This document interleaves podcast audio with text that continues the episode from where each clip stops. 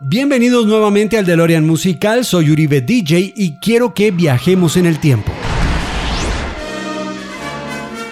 Antes de comenzar, recuerden que el DeLorean Musical en video lo encuentran en mi canal de YouTube, Uribe DJ. Volvamos a junio de 1965.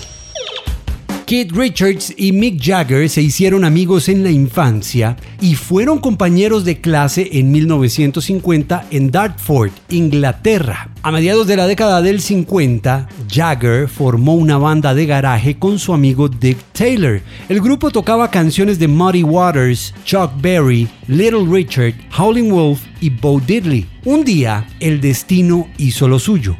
Jagger se encontró nuevamente con Richards un 17 de octubre de 1961 en la plataforma 2 de la estación de tren de Dartford, una estación de tren que a partir de ese momento se convertiría en un ícono de la cultura británica. Las grabaciones de Chuck Berry y Muddy Waters que Mick Jagger llevaba en su maleta revelaron que los dos tenían un interés común. Una unión musical comenzó ese día.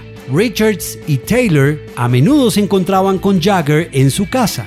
Para finales de 1961 ya se reunían todos en la casa de Taylor, donde Alan Etherington y Bob Beckwith se unieron también. Ese quinteto se hacía llamar The Blues Boys. En abril de 1962 visitaron el Ealing Jazz Club, donde se encontraron con los miembros de Blues Incorporated, el guitarrista Brian Jones, el tecladista Ian Stewart y el baterista Charlie Watts. Finalmente, para el 12 de julio de 1962, después de usar el nombre de una canción de Muddy Waters, Jagger, Richards, Jones, Stewart y Taylor tuvieron su primer toque juntos en el Marquee Club de Londres con el nombre que el planeta entero amaría a partir de ese momento.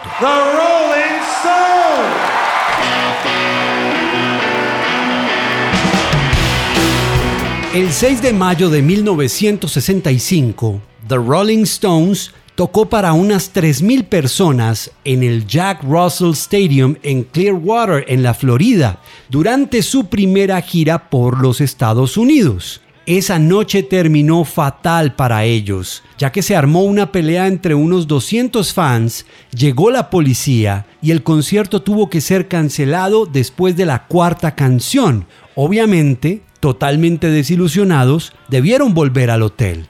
Lo único que querían era tomarse un whisky y acostarse a dormir. Había sido una noche terrible, al menos hasta ese momento, porque lo que no sabían era lo que iba a suceder cuando se fueran a dormir. Lo que pasó a continuación parece una historia de ficción, pero es la verdad. Esa noche Kid Richards pensó en una canción mientras dormía se despertó de inmediato, se levantó de su cama con un riff de guitarra pegado en la cabeza y una frase, I can get no satisfaction. Tomó su grabadora de cassette portátil, una Philips 3302, que era lo más moderno que existía en ese momento, se grabó y se volvió a quedar dormido.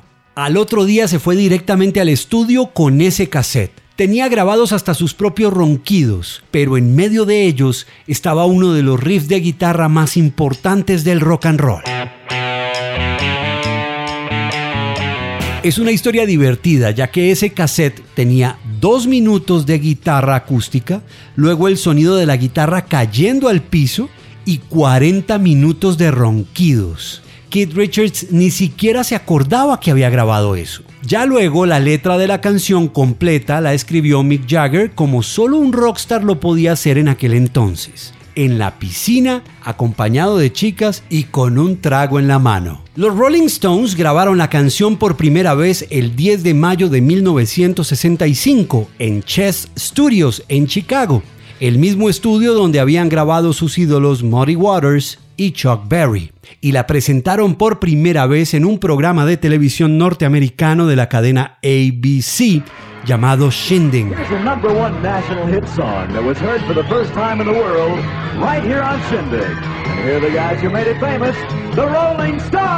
Y al hacerlo, no les gustó la canción.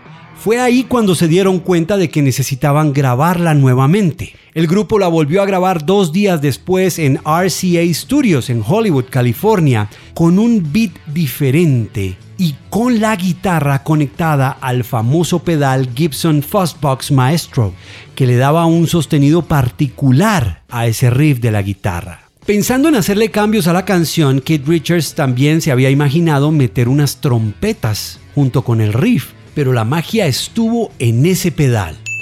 De hecho, hay un dato curioso. El éxito de la canción impulsó de inmediato las ventas del Fuzzbox de Gibson, tanto que para finales de 1965 estaban agotados. Era imposible conseguir uno y seguramente, si usted es músico, entenderá el valor de ese aparato. Mick Jagger y Kid Richards pensaban en un comienzo que era una canción tonta y que nada iba a suceder con ella. Incluso pensaron en no sacarla como sencillo.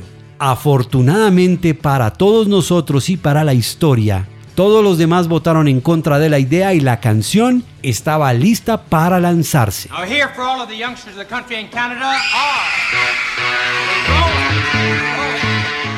Como la mayoría de las grabaciones de esa época, Satisfaction se lanzó originalmente en sonido monofónico. Fue hasta mediados de la década del 80 que se lanzó la versión estéreo de la canción que usted conoce hoy en día.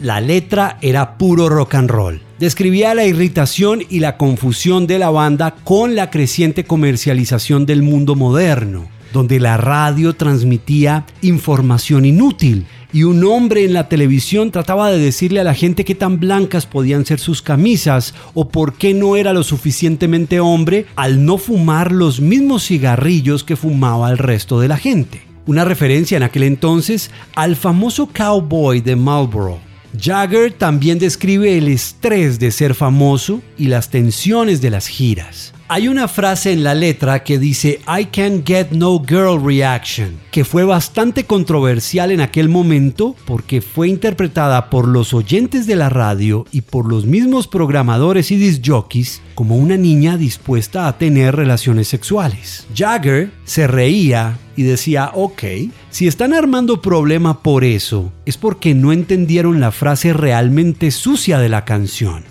ya que luego, en la letra, la niña le pide a este hombre que regrese la semana siguiente porque está en una racha perdedora, que era una referencia directa a la menstruación.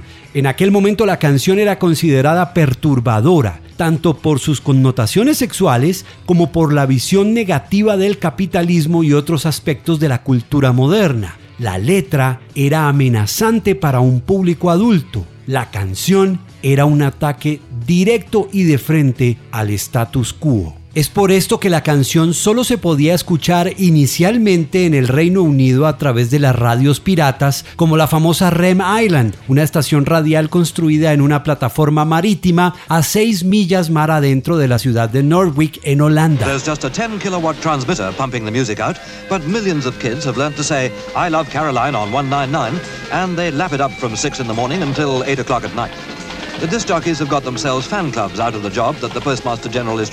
Lo chistoso de todo este tema es que Jagger experimentó ese capitalismo de Estados Unidos durante las giras y ese status quo contra el que tanto pelearon Luego aprendieron a explotarlo ya que The Rolling Stones ha hecho millones de dólares gracias a los patrocinios y a la comercialización en los Estados Unidos, lo cual con el tiempo, si usted lo piensa bien, la convirtió en todo aquello que juraron destruir, pero en lo que terminaron convirtiéndose finalmente. Satisfaction fue lanzada como single en los Estados Unidos el 5 de junio de 1965 e ingresó al Billboard Hot 100 la semana siguiente. Se quedó en el listado durante 14 semanas. Llegó al número 1 el 10 de julio y sacó de esa posición a la canción que parecía indestronable en ese momento. Can't Help Myself, Sugar Pie Honey Bunch, The Four Tops.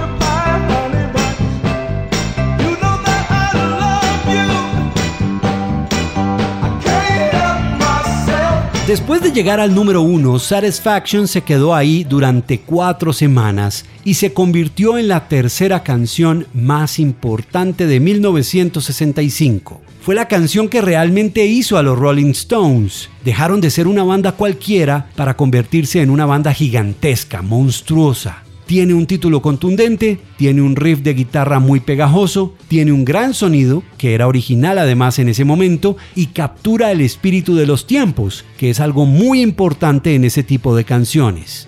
Al fin y al cabo, solo se necesita esa canción, la que se convierte en su firma como artista.